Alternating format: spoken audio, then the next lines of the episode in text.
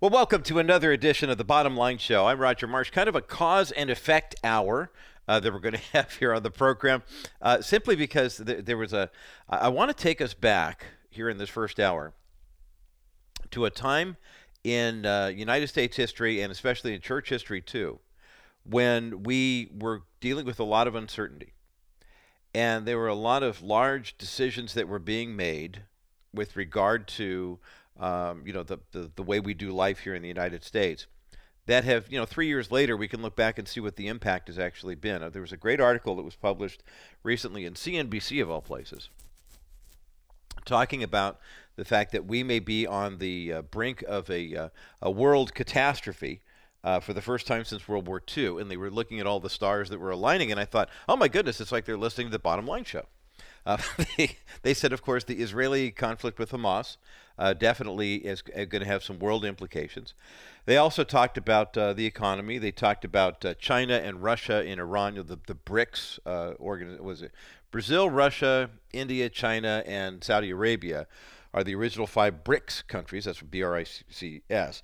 And then there are other nations that are trying to join as well. And India has actually announced that, um, that they actually made this purchase they recently purchased something like a billion dollars worth of uh, petroleum, but they bought it from uh, countries that, you know, obviously not from the United States, and they used uh, the rupee to make their purchase instead of the U.S. dollar. And it's the first time a major country, I mean, let's face it, India has like a sixth of the world's population, using their own currency instead of using the U.S. dollar. And I, th- there are leftists, there are progressives in the culture right now that seem to be of the impression that all we have to do is click our heels three times and say there's no place like home, and everything will become this utopia. Once again, whether it's with energy or um, you know, politics, religion, whatever it is. But when it comes to oil, uh, those of us who remember being kids during the OPEC crisis in the 1970s, remember that oil is a weapon. I mean, it is it is definitely. I mean, petroleum has helped advance the cause of you know many different causes. I mean, we are we have progressed as people uh, tremendously because of petroleum products. And I, uh, Dennis Prager has some great videos on those. I highly recommend you take a look at them if you want to see. But the, this idea, well, you know, I'm a I'm a eco terrorist, and so therefore, uh, you know, climate is the big issue. And if we're burning gasoline, that means we're ruining the environment. Therefore, we have to go all electric. Not realizing that a lot of electricity is generated by coal and natural gas. It, it all goes on from there. But to the left, I mean, the, the fact that BRICS is basically pulling away from the U.S. The thought was always the U.S. was so strong, you know, oil producing nation, military superpower, et cetera, et cetera. And in three short years, the U.S. has proven, I mean, in four years under Donald Trump's leadership, the U.S. became uh, energy independent and actually had the, uh, the positive export rate as opposed to uh, importing more than we exported. And within about two and a half years, Joe Biden not only undid all that, but basically put America on the brink of financial collapse in the sense that largest trading partners, Russia, China, well, India not so much, but I mean, in terms of these economies, you take Russia, uh, we'll take China, India, and Russia together, it's over half the world's population. And the U.S. basically thumbed their noses at them by, oh, well, yeah, okay, I guess we'll, uh, we'll go ahead and uh, we're, we're going to stop making our oil and we'll be dependent on yours. And they're saying, good, we'll put you in that spot then. And it's just, it's an interesting turn of events as to what's happening. But the fourth stool, if you will, in this conversation with regard to where the world is going was COVID. It was the COVID pandemic, uh, the fact that there were so many people who were impacted by this, nations, economies, we have a very strange situation in the U.S. right now where the typical markers that we would have for our economy improving, by the way, which would be job creation, uh, is, is pumping along. Gross domestic, gross domestic product was at up 4.9% in last month or last quarter. Um, again, this is anecdotal because I read this earlier in this week. I don't have those notes in front of me, so I can't give you a, a completely accurate count. But uh, suffice it to say, the um, the October jobs report and the September jobs report were much better than analysts expected. Unemployment's under 4%. I mean, people seem to be doing fine. But we still have this weird issue of the Fed keeps raising interest rates. They haven't recently, but I mean, since the first of the year, I believe they've they've gone from a zero benchmark increase. They should have raised it in 2022, did not, because they wanted to make sure during the midterms everybody was saying uh, good things about them.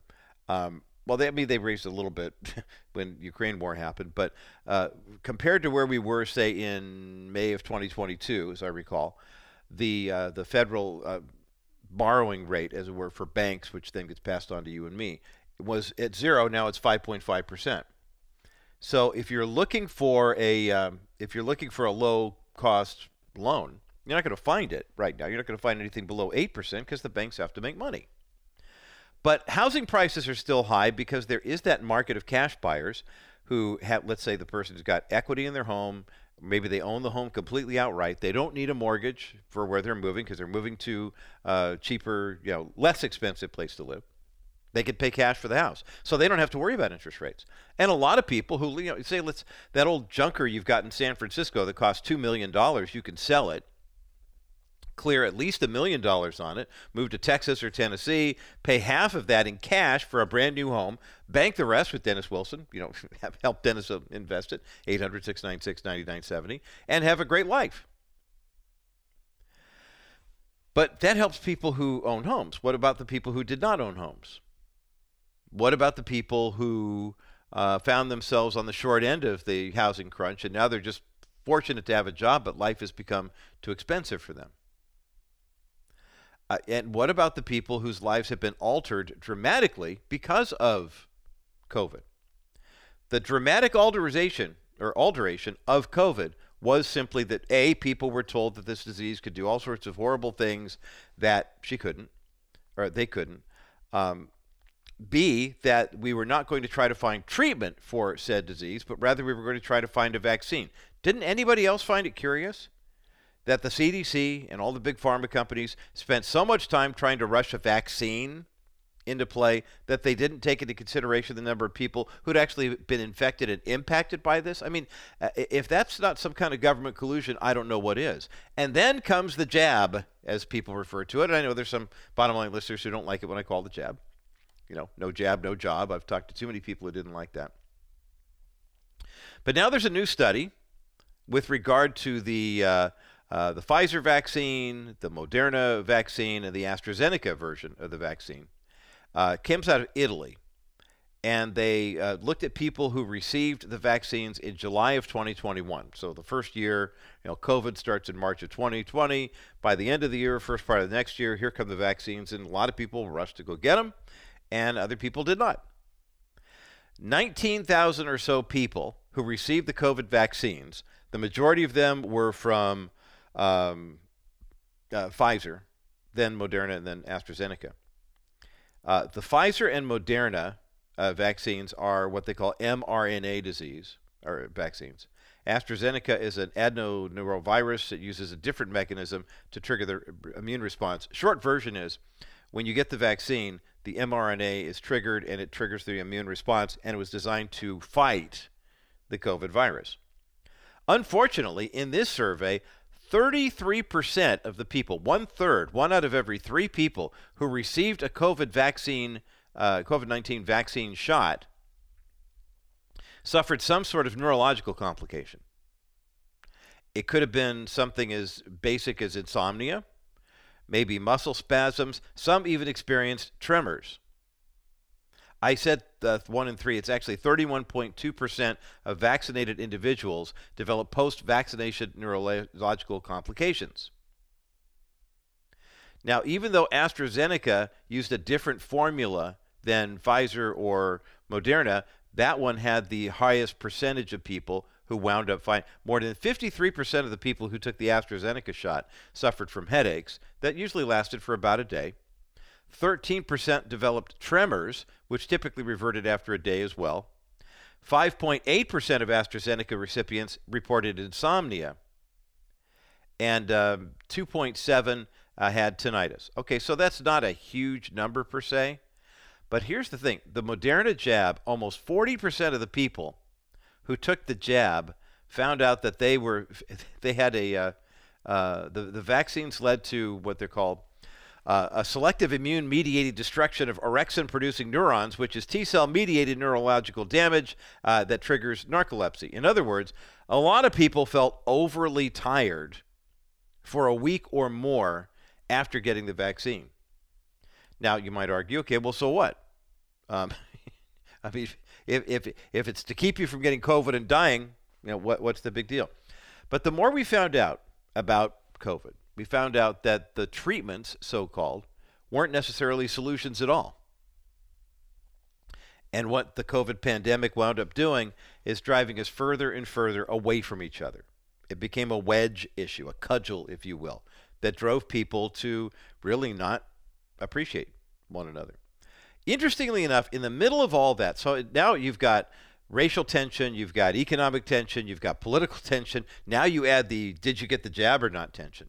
In the middle of all this, Bishop Kenneth Ulmer wrote a book on race, reconciliation, and righteousness in a divided world. He never would have known that the book that he published in December of 2019 would turn out to be so prophetic in terms of okay, well, we're talking about this as it per- pertains to race, but look at all the other areas where this could be uh, germane, if you will. Uh, the book Walls Can Fall Race, Reconciliation, and Righteousness in a Divided World is up at thebottomlineshow.com. In light of this new medical information with regard to COVID, I thought it was uh, prudent for us to revisit this conversation I had with Bishop, Bishop Ulmer right in the middle of the start of the pandemic, talking about what we're learning about the culture, what the way we're responding to the pandemic is teaching us and what we as Christians could do to bridge the gap. We'll talk about that coming up next as the bottom line continues. Thanks for tuning into the Bottom Line Show today. I'm Roger Marsh, and one that's very encouraging, one that will be a little bit eye opening, with a very, very special guest talking about a topic that, of course, everyone's talking about it, but the idea is how do we come at this from a way that is more solutions driven rather than I've got all the information and I want to win my argument. Kenneth. Ulmer is uh, has served as senior pastor and teacher at Faithful Central Bible Church in Los Angeles for over 37 years. He's the author of numerous books. Uh, his most recent one is one that I think even he could not believe the timing of this book and the call that God had to write it. The book is called Walls Can Fall race, reconciliation, and righteousness in a divided world. We have a link for the book up at thebottomlineshow.com. Bishop Kenneth C. Ulmer, it's an honor to welcome you to the Bottom Line Show today. Thank you, sir. So kind of you to have me on. I appreciate it in these these last and evil days. It's the rough days around here, but Man. We're, we're trusting God. Well, you know, they're rough, and yet at the same time, and I'm going to sound really overly optimistic and maybe even a little naive. I think we're on the precipice of some real change where there's rage, there's anger, there's protest, whatever it is, and then somebody says we're going to do something about it, and then it's rinse, lather, repeat. You know, I mean, yeah. we just we go back. Something tells me we're on the precipice of making some real and lasting change. Do you share that encouragement? You know, enthusiasm? I, I I have an I have an optimism that's about two clicks past cautiously optimistic. Is leaning okay. on the optimism side. I, I think no. You know what? I think God is up to uh, the, the, the prophet Isaiah said, God is doing a new thing. And I mm-hmm. think yes. in the middle of this mess, I think there's the majesty of God, maybe as never before. It's never been like this before. I'm I'm, right. I'm probably older than you, and so I I've I I went through the Watts riots.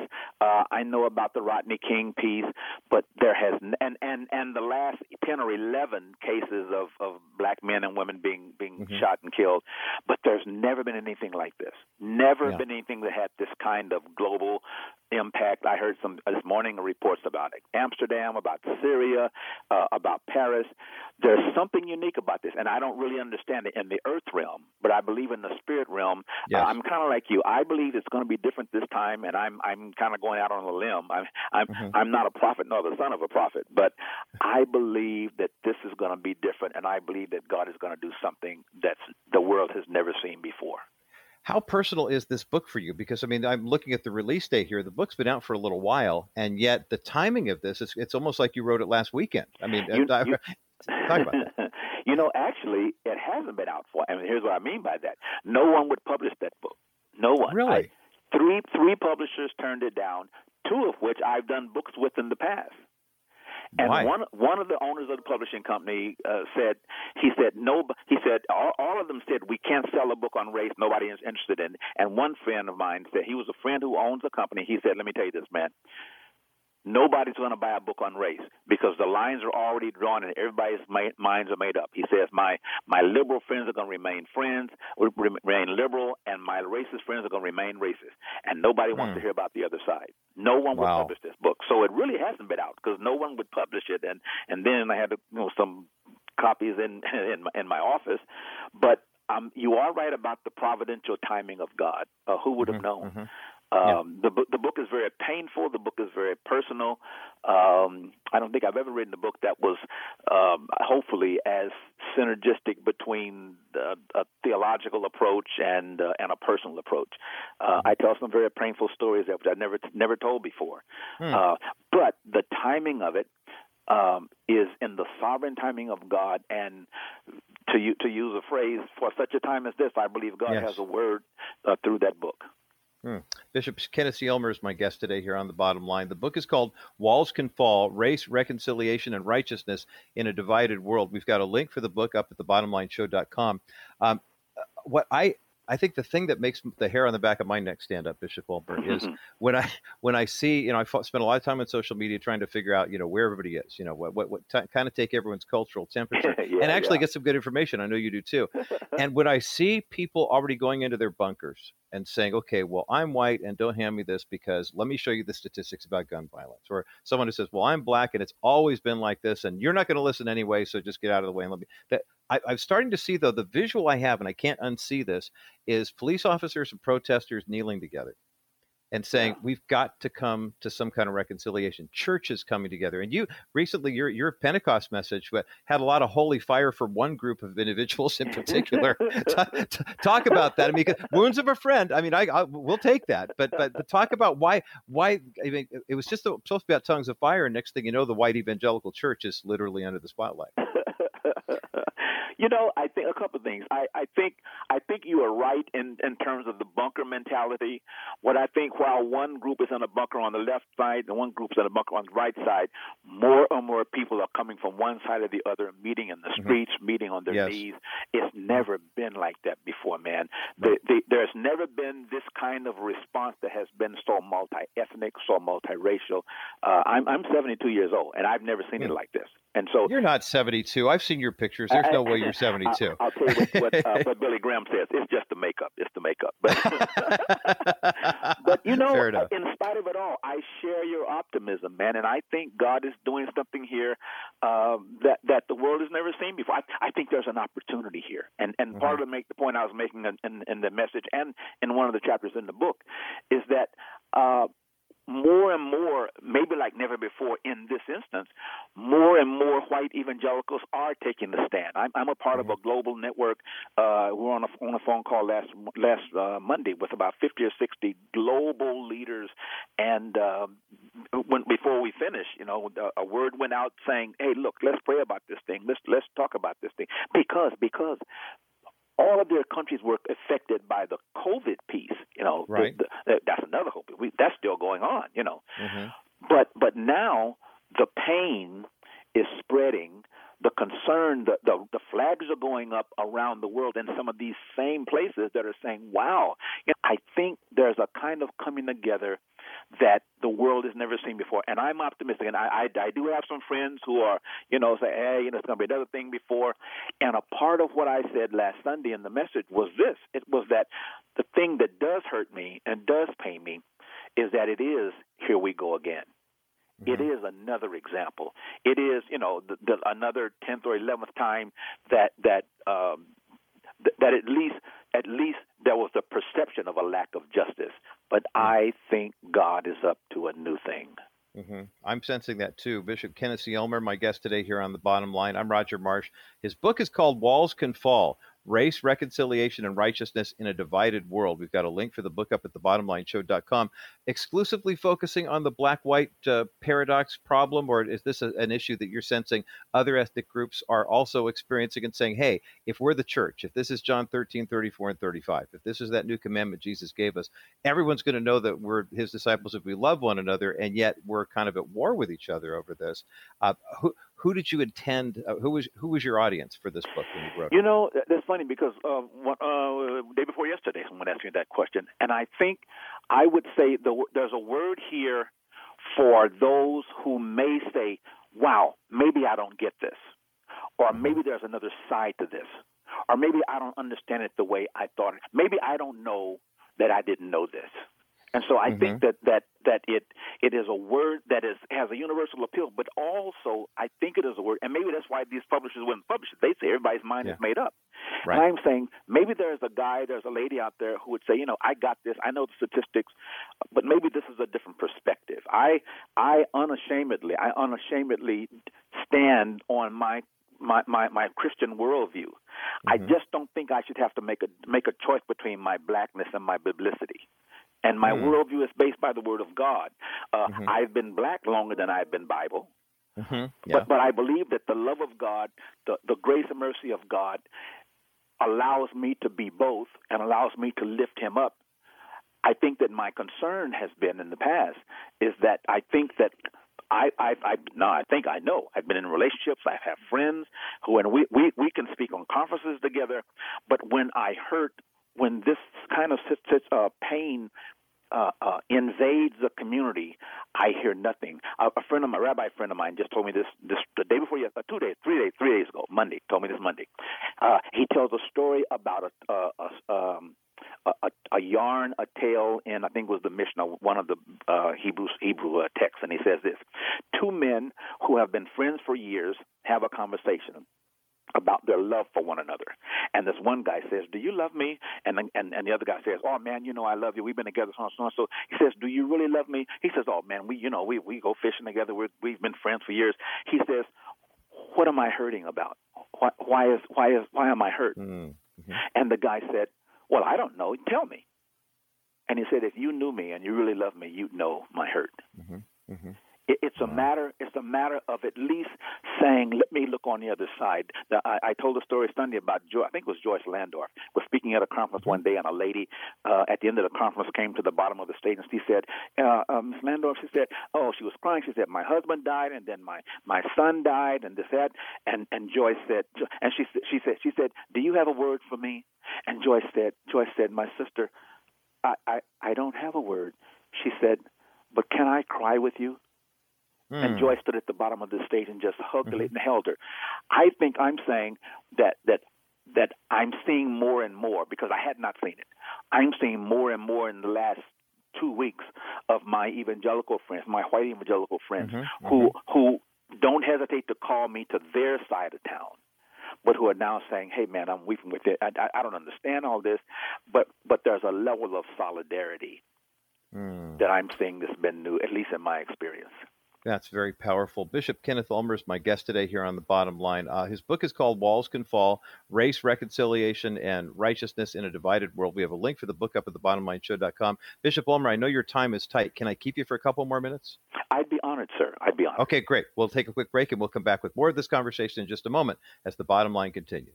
You can protect against market volatility without investing all your money into bonds. Wilson Financial has simply better alternatives. The last 12 months, there has been almost 1.7 trillion invested in investment grade bonds. This move to safety locks up money for a long time of guaranteed low returns. Why? Market volatility. Well, my comment is why go with low earnings for a long time when you can get great earnings with a solid real estate backed investment paying you 6% over the next three years? After three years, you can invest in another option, or you can do what most of our investors do and reinvest in another one of our new exclusive 6% accounts. This strategy gives you the best of both options without settling for many years of low returns. Our 3D Money 6% account pays you great interest while you're not subjecting yourself to market volatility. Call 800 696 9970. 800 696 9970 or visit kbrightradio.com slash Wilson Financial and ask about Dennis Wilson's exclusive real estate backed 6% investment account. Wilson Financial Services for simply better alternatives. Welcome back to the Bottom Line Show. I'm Roger Marsh. Bishop Kenneth Ulmer is my guest today here on the broadcast. He's served as senior pastor teacher of Faithful Central Bible Church here in LA for nearly 40 years now. He's past president and adjunct professor at the King's University and a founding member of that uh, school as well, founded by the, uh, the, late Pastor Jack Hayford. He wrote a book uh, back in 2020 uh, called Walls Can Fall Race, Reconciliation, and Righteousness in a Divided World. There's a link for the book up at thebottomlineshow.com. He published it on his own because this is a guy who's a very well respected pastor, author, teacher. Um, when he pitched this book to scads of uh, different Christian publishing houses, they all turned him down. They said, too controversial, too hot of a topic, we're not going to do it. So he published it himself. And we have two copies of this book uh, that we're giving away today here on the bottom line. Not one, but two. 800 227 5278. 800 227 5278. 800 227 5278 is the number to get you through to the bottom line. Again, the book by Bishop Kenneth Ulmer is called Walls Can Fall Race, Reconciliation, and Righteousness in a Divided World. 800 227 5278. 800 227 5278. 800 227 5278 is the number to get you through to the bottom line. We'll take a quick break here, and when we come back, more of my conversation with Bishop Kenneth C. Ulmer of Faithful Central Baptist Church um, right here in Los Angeles. Faithfully serving there for many, many years and, uh, and working as a, a, an instrument of reconciliation and righteousness in a divided world. More with Bishop Ulmer in just a moment as the bottom line continues. Been hurt in an accident, and you're wondering if you should call Stephanie Cover of Cover Law. You must. That's why insurance exists to cover accidents, so you should use it. Stephanie worked in the insurance industry for over 20 years, and she knows their system, how to talk to adjusters, how they think, and how to get back from them all that you've lost. That could be wages, time, property, or anything else that the accident has taken from you. Every minute you wait hurts your chance to be made whole again, and Stephanie knows that the opposing insurance company is building a case against you, so time is a factor. Stephanie cares about the truth. She builds your case on a rock solid foundation of honesty. She will give you a clear understanding of what to expect during the process, and Stephanie will ensure that the truth comes to light. If you or someone you know has been in an accident and you're not sure if you need an attorney, reach out to Stephanie Cover now at kbrightradio.com slash C-O-V-E-R. Thanks for tuning into the Bottom Line Show today. I'm Roger Marsh. Kenneth C. Ulmer is my guest, the senior pastor and teacher at Faithful Central Bible Church in Los Angeles, author of a brand new book that I think is going to uh, really not ignite any sort of tension, but rather bring people together. The book is called Walls Can Fall Race, Reconciliation, and Righteousness in a Divided World. We've got a link for the book up at the thebottomlineshow.com. And Bishop Ulmer, did you say before the break that this is a book that you wound up self publishing because no Christian publishing house would touch this? No one would touch it. No one would touch wow. it. I, I, I, I begin. I opened the, the opening line of the first book of, of the first chapter is this, and it's kind of a t- painful testimony, and it is this: mm-hmm. I, I am, and I mean I am, as in this day in my 72nd year of living, I, I'm a recovering racist. I've mm. I, I I've seen the power of God change my heart. And ultimately, ultimately, and I don't mean to be deep, deep, deep, and you know, super spiritual, but ultimately, there's a heart issue that's a part of the element of this whole racism mm-hmm. issue. And and were it not for the power of God, were it not for the Spirit of the Living God, who who the Bible says in, in the Old Testament, God can take your heart out, God can change your heart and and that that's part of my testimony that I've mm-hmm. seen God take me from being a little ten year old boy who was scarred by by, by the way a, a white man talked to my my grown daddy and to mm-hmm. call my daddy a boy when my daddy was very grown and just mm-hmm. the way that that happened and, and the scars that I thought I was over it and how time and time in my life it's that's that scab has been opened again but but to see the healing power of God. And and so I've learned I've learned that not only it it can God heal us and can God thereby make a difference, but but if I don't know that my heart is hurting, if I don't know that my heart is scarred, I don't know that my heart needs to be fixed, I'll never go to a cardiologist. Mm-hmm. Right, right. And you have to know. And I, I realize that we are so bent on head knowledge in especially in the Anglo community. I mean, you go to I remember talking with a, an African American friend of mine, pastor in the D.C. area, and he said, "Man, if we can take the inspiration of the black church and the information of the white church, we could rule the world because you know white, you know, because it's true. Bible study after study guide after 45 minute verse by verse preaching, and then you go to an African American church and there's singing and there's joy and it's wonderful, and we'll crack it open when we get to it. But I, I realize you put you, but you know, I mean, the, the, obviously you're a great Bible teacher too, Bishop Ulmer, and I, I appreciate the fact that you bring the two together. But the idea that there are so many people, I think, who think they know in their head okay, I know what this is all about, and I've got the information and the statistics, and I, I know what Jesus says about you know uh, everyone living in unity, and that's fine.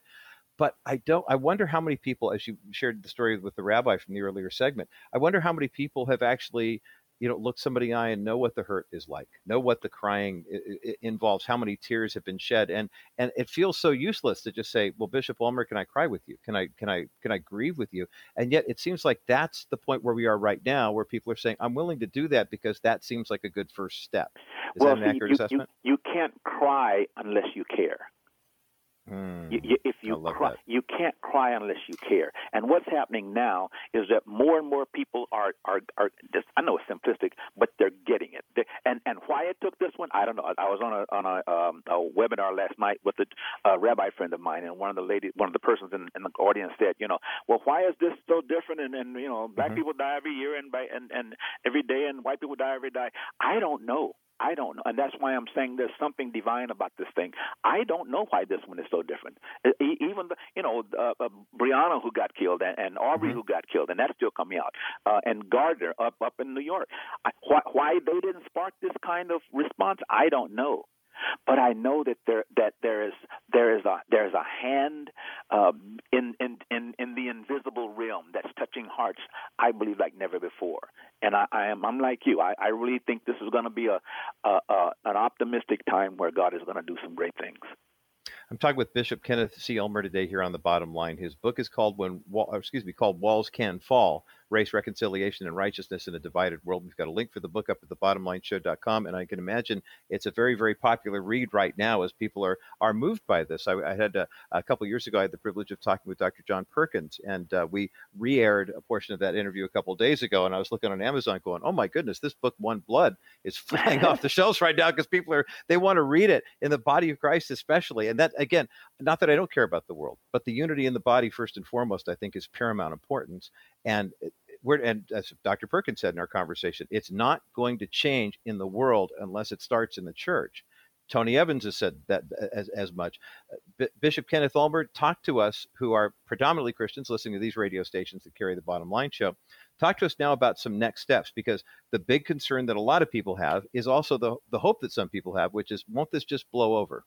Can't we just settle down and stop the rioting and get back to quote unquote normal? There is no new. Uh, there's going to be a new normal now. That'll be a totally new normal. Yeah, the, yeah. The, the, the word the word normal comes from a Latin word that has to do with uh, um, a, a carpenter's square. It, it means that what fits into that square is normal. What fits into that square uh, is is the norm. Is the norm, and I believe that square has been broken. I think there's Yep. never going to be. We're we're not going back to that normal again. God, the the whole world is going to be in a whole different different different situation. But the question does arise: What can we do? What see? My my I do have this concern. My concern is that after all of the burning and all the looting and all the rioting and all the praying in and all the marching, everything is over. You know, my proverbial question is now what? Mhm. Now what? How how how how can we shift this needle? How can we move the needle? I I, th- I think that you know it, it sounds kind of a, a hackneyed phrase, but uh, I I don't think it's a surprise to God, and I think God has has an answer, and God has has has principles that can help us move this thing. I think first of all, it's got to come back come back to the family. See, I wonder I wonder what are white parents saying to their white kids now? I Mhm. know what black parents are having to say to their black kids, much of which they've been saying all along. But Right. I think that the foundation of our culture is still God's intention of being the family. And so, Mhm. on a family level, uh, and the, the Bible talks about things that are passed down from generation to generation. You know, uh, the Bible says in Deuteronomy, teach these things to your kids. I'm wondering how much of a teachable moment this is for black parents, white parents, Asian parents, Latino parents.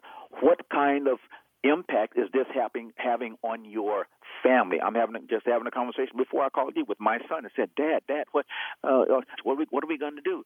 What what are we going to say in our family? That's the first thing. Second of all, there's got to be an, a systemic, there's got to be an institutional response to what's going on for people who you you got to care enough to see this. For example, mm-hmm. somebody knew that that man had a track record of 18 times mm-hmm. to do stuff like the way he killed that man. Officer Somebody Chauvin, knew that. Some system knew it and allowed that man to stay on that force uh, until until we move into that level of responding, nothing's going to change. The systems are not going to change. The, the institution is not going to change. Now that puts the ball back in my court, back in on my side of the town, because now I pray as never before. I hope mm-hmm. my people, I hope my uh, my my comrades, I hope they see that if we don't get involved in this political system, nothing ever going to change. We can march right. from now till the cows come home, but I mm-hmm. hope you know we have a we have a an emphasis on Father's Day uh, about um, the, the the man who just died. His daughter said, "Daddy changed the world." Mm-hmm. And so our emphasis on this Father's Day is going to be the pain and the power of fatherhood. You know, mm, how fathers, how fa- so here's another family, another little girl who's going to see Father's Day without a father. But what is the power of fathers who can now teach and can now declare unto their children, here's the reality of this world, but here's the revelation of what God can do in this world. I think that's got to be on a family level. Maybe it's never before. I, I was talking to a friend of mine today, the guy who cut my hair, and he uh, his hmm. ex girlfriend was was a black guy going with a white girl, and he hmm. said uh, she's been weeping, she said, because she never told her parents, who were staunch racists, that she was dating a black guy. Oh wow! N- oh, n- wow. N- never told him. So mm-hmm. I think there's a it's an opportunity for the family for the family to rise up and take on a new direction of declaring the truths of God, the power of God, and yet the reality of the world. Racism is not dead; it's alive and mm-hmm. well. Mm-hmm. And the more we think it's dead, the more it's never gonna, never gonna, it's never gonna die. Right. But I think it's the family. I think it's government, and then ultimately, ultimately, I think it's got to be a heart issue. Mm. And that's where it yeah. comes to those of us who claim the name of Christ. Because ultimately, ultimately, it is the power of God that changes the heart. We can change the laws, Right, right. But until we change the heart, and and I, my Bible says it's God who does that. So maybe it's something about the power of God, a fresh anointing, as my Pentecostal friends say, a, a fresh anointing on the church, where we rely upon the power of God and the Word of God to touch and change hearts. Then this whole thing will change. This is a holy moment that we're experiencing here on the Bottom Line Show, and Bishop Kenneth Ulmer has been my guest. Uh, the book is called Walls Can Fall, and I'm just I'm sitting here gobsmacked, uh, Bishop. I, I I've been so honored to have you here on the program. I'd, I'd, keep you for the whole hour if you had the time, but I know you're a busy guy right now doing a lot of interviews. well, thank you for having me. I really appreciate yeah, it. Yeah, I, that's a fantastic book. I commend it to all of our bottom line listeners. And uh, one final question before you go. I mean, a lot of people are going to be frustrated when they see, you know, change either happening or not happening because we live in a hurry up app slide right, you know, whatever world. We yeah, want yeah. we want results now. We want reform now. Um, what word do you have to those who are saying, okay, well, we marched and we protested and we ran for office and whatever, and it's not happening fast enough? You know, I, I think, and, and again, I, I, I don't want to sound, you know, super spiritual, but I, I think regardless of the way this thing ends up, and, and, and that's another thing. That's another thing. This is going to be another wave. You got the election coming up. But as I zoom the lens out, you know, I guess my last word would be regardless of the way this thing goes, remember how God does us individually. God mm. doesn't give up on us. No. Let us not give up on us. Amen. Bishop Kenneth Ulmer, great way to end this conversation. I highly recommend his book, Walls Can Fall Race, Reconciliation, and Righteousness in a Divided World. We've got a link for the book up at the thebottomlineshow.com. Uh, Lord willing, if your schedule frees up in the next couple of weeks, I'd love to have you back on for a, a more in depth conversation about this. I oh, sir, I'd be time. honored. God bless you. Thank okay, you for great. Thank you. You're doing a great work. God bless you. And that's how we concluded my conversation with Bishop Kenneth C. Ulmer today here on the bottom line, the uh, founding pastor of, uh, senior pastor teacher of Faithful Central Bible Church in Los Angeles, a past president and adjunct professor of the King's University in the Southland as well, and author of a book called Walls Can Fall Race, Reconciliation, and Righteousness in a Divided World. There's a link for the book up at thebottomlineshow.com, and we have not one but two copies of this book we're giving away today. 800 227 5278. 800 227 5278. 800 227 5278, the number to get you through to the bottom line. You know, it's it's interesting when I think about this book because obviously Bishop Ulmer wrote it about racial reconciliation and and you remember what was going to I mean, he wrote the book in December, actually they released it in December of 2019. By the time we had this conversation here 3 years ago, it was June of 2020, George Floyd had just happened. It was just it was a it really it was a fascinating time in America because not only did you have the tension and racial reconciliation, but you also had the uh, the COVID pandemic that was driving people further and further apart. And uh, you know, it's it, it's so interesting to to watch how this happens in our culture, isn't it? We are looking for someone to be the one who's going to bridge the gap, you know, who's going to help us, you know, see uh, that our differences can be set aside. And too often, here's a, you know, it starts like this. It's like the old joke when I was in working in youth ministry for years. There was kind of a little hazing exercise that you would uh, engage the new recruits to your ministry in, and they'd say, "Okay, uh, here's our first exercise today." Where everyone is going to confess their worst sin, because there's no, you know, no judgment, no condemnation here. So, um, you know, here, and then the leader would look at the newest person and say, "You go first. and everybody would laugh because not that we had joy about someone's sin. But when it came to making that acknowledgement, no one wants to go first. I mean, who who wants to be the first person to talk about the horrible things that we've done in our sinful fallen state? Well, Bishop Ulmer, I think, for the past four decades, has done such a wonderful job. I mean, let's face it, the 800 pound gorilla in the room when it comes to racial reconciliation in the church is that the Anglo or Hispanic church does not fully understand the impact of the African American church in American life and the African American church is afraid that if you know there's some kind of leakage in the walls around there, if you will, that uh, it's somehow going to diminish and minimize their impact in culture. And we'll do, we could do a whole program on that issue. As a matter of fact, that might be a good topic for an upcoming uh, National Crawford Roundtable podcast. I'll have to see what the guys think about that.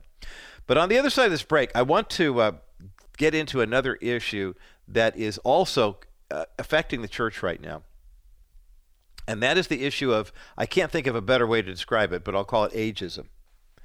The fact that when you look at the average ages of pastors at churches right now, um, you find one of two things. You either find that they're really old or getting older or hanging around, and isn't it great that Pastor Joe's 75 and still preaches every week? Or where are the young pastors coming up? And a lot of churches, you know, oh, I like this guy or I like this couple. They do a great job. They're, they're in their 30s. Uh, there was a story out of Dallas recently involving one of those pastors in the latter category that I think speaks to a bigger issue than just is your pastor an old guy or a young guy. And I think it's worth us taking a look at in terms of maybe reconciling some of the healing that needs to take place in the church that isn't so obvious for us to look at. Let's take a look at that coming up next as the bottom line continues. One of the greatest gifts that we can give to an expectant mother is the gift of the first picture she'll ever have of her son or daughter in the womb. That comes through an ultrasound, and our friends at Preborn have an opportunity for us to make more of these ultrasounds a reality. Every time you give a donation of $28 to Preborn, that means one more ultrasound can take place. But how about giving enough money for an ultrasound machine? The cost is $15,000. It's a sizable investment, but every ultrasound machine can do 250 ultrasounds per year and lasts at least 10 years. Now take that cost $15,000 and divide that by 2500 Okay, now you begin to see how the cost per ultrasound goes down even more once we have more ultrasound machines to donate into preborn clinics. Make a donation right now to preborn. It's completely tax deductible, and every penny, every dollar you donate right now is going to the purchase of an ultrasound machine. 833 850 BABY is the number to call. 833 850 2229 or go to kbrightradio.com. That's K B R I T E radio.com. Click on the banner for preborn and make your best donation right now. $25, $50, $100, it all counts towards saving babies' lives. kbrightradio.com. Hit the preborn banner right now. My thanks again to Bishop Kenneth C. Ulmer. Uh, Bishop Ulmer joined me on the Bottom Line show here uh, in the middle of the pandemic, in the middle of the George Floyd uh, race riots and things that were happening, Ahmaud Arbery and Breonna Taylor and things like that, uh, to talk about a book that he had written and it was getting ready to publish in the fall of 2019 and he could not find a christian publisher to publish it because they thought it was too controversial little did they know that this book, I mean, we had this conversation of June of 2020. It was right after George Floyd. It was right at the time when places like LA and Portland and Chicago were just igniting. And for an African American pastor to say, yeah, it's a it's tough. It's it's not easy to walk the road that I've walked or that many African American Christians have walked, or just African Americans. But if you use these principles as a means of saying, look, if anybody understands reconciliation, whether it's because of race or because of religion or because of politics or anything like that, it should be the church. And we do have the tools to bring uh, not only reconciliation, but also righteousness in a divided world. And so he wrote a book, published it on his own. It's called Walls Can Fall Race, Reconciliation, and Righteousness in a Divided World. We have not one, but two copies of this book we're giving away. And I encourage you to. Uh, pick up the phone, give Crystal a call, and get one of these copies. 800 227 5278. 800 227 5278. 800 227 5278 is the number to get you through to the bottom line. Been reading an awful lot about a guy called Bryan Dunagan recently, and I, if you don't recognize his name, um, it's let this be another reminder to all of us in the body of Christ that if you go to a church that's got a pretty good size congregation, they have a pretty good imprint in the local community, and you really think you're getting it done. Um, remember that there are lots of churches that have five to ten to fifteen thousand congregants that aren't having an impact outside of maybe their own campus. And, and that's not to say that uh, Bryan Dunagan's church did not, but I'll, I'll still never forget the words of Rick Warren. Uh, he sent out an email, this was several years ago, right before Easter, and he was having a prayer breakfast to start Lent invite local pastors, you know, and it was really, it was just a, hey, want to pump you guys up and, you know, Easter's coming. And then he shared the sobering statistic because Saddleback Church, of course, for those outside of Southern California, it was in Orange County, California. And they were worshiping 25,000 people or something like that every weekend at the time. And he said, Brothers and sisters, I tell you that if we filled every pew, three services strong, every chair, every seat, this is before people were doing you know the uh, online stuff really heavily. He said if we got every single one of those seats filled on Easter, we would impact about 5% of Orange County. He said let that sink in. this is how this is how it's going to work. You know, I mean, please understand that we can blow whistles and sound horns and things like that, but we have to preach the cross of Christ and preach him crucified. Now, here's the the issue. When we were growing up, I'm 62. I remember it was not uncommon for churches to say, "Hey, we're going to retire the old pastor because he's 60, and we're going to bring in the new guy because he's 30, and he's a recent seminary grad, and uh, he's in his late 20s, early 30s, got a wife, couple of kids, and this is the future of our church." More and more, though, I mean, a lot of those people who took those positions 30, 40 years ago are still active. I mean, my wife and I like to uh, watch the, the Bible teaching of Tony Evans from Oak Cliff Bible Fellowship in Dallas. Just watch it on YouTube. And uh, and Tony's 74. He's still going strong. Now his son Jonathan, I think, is in his 40s, and I, my, I would imagine that Jonathan will take over for him.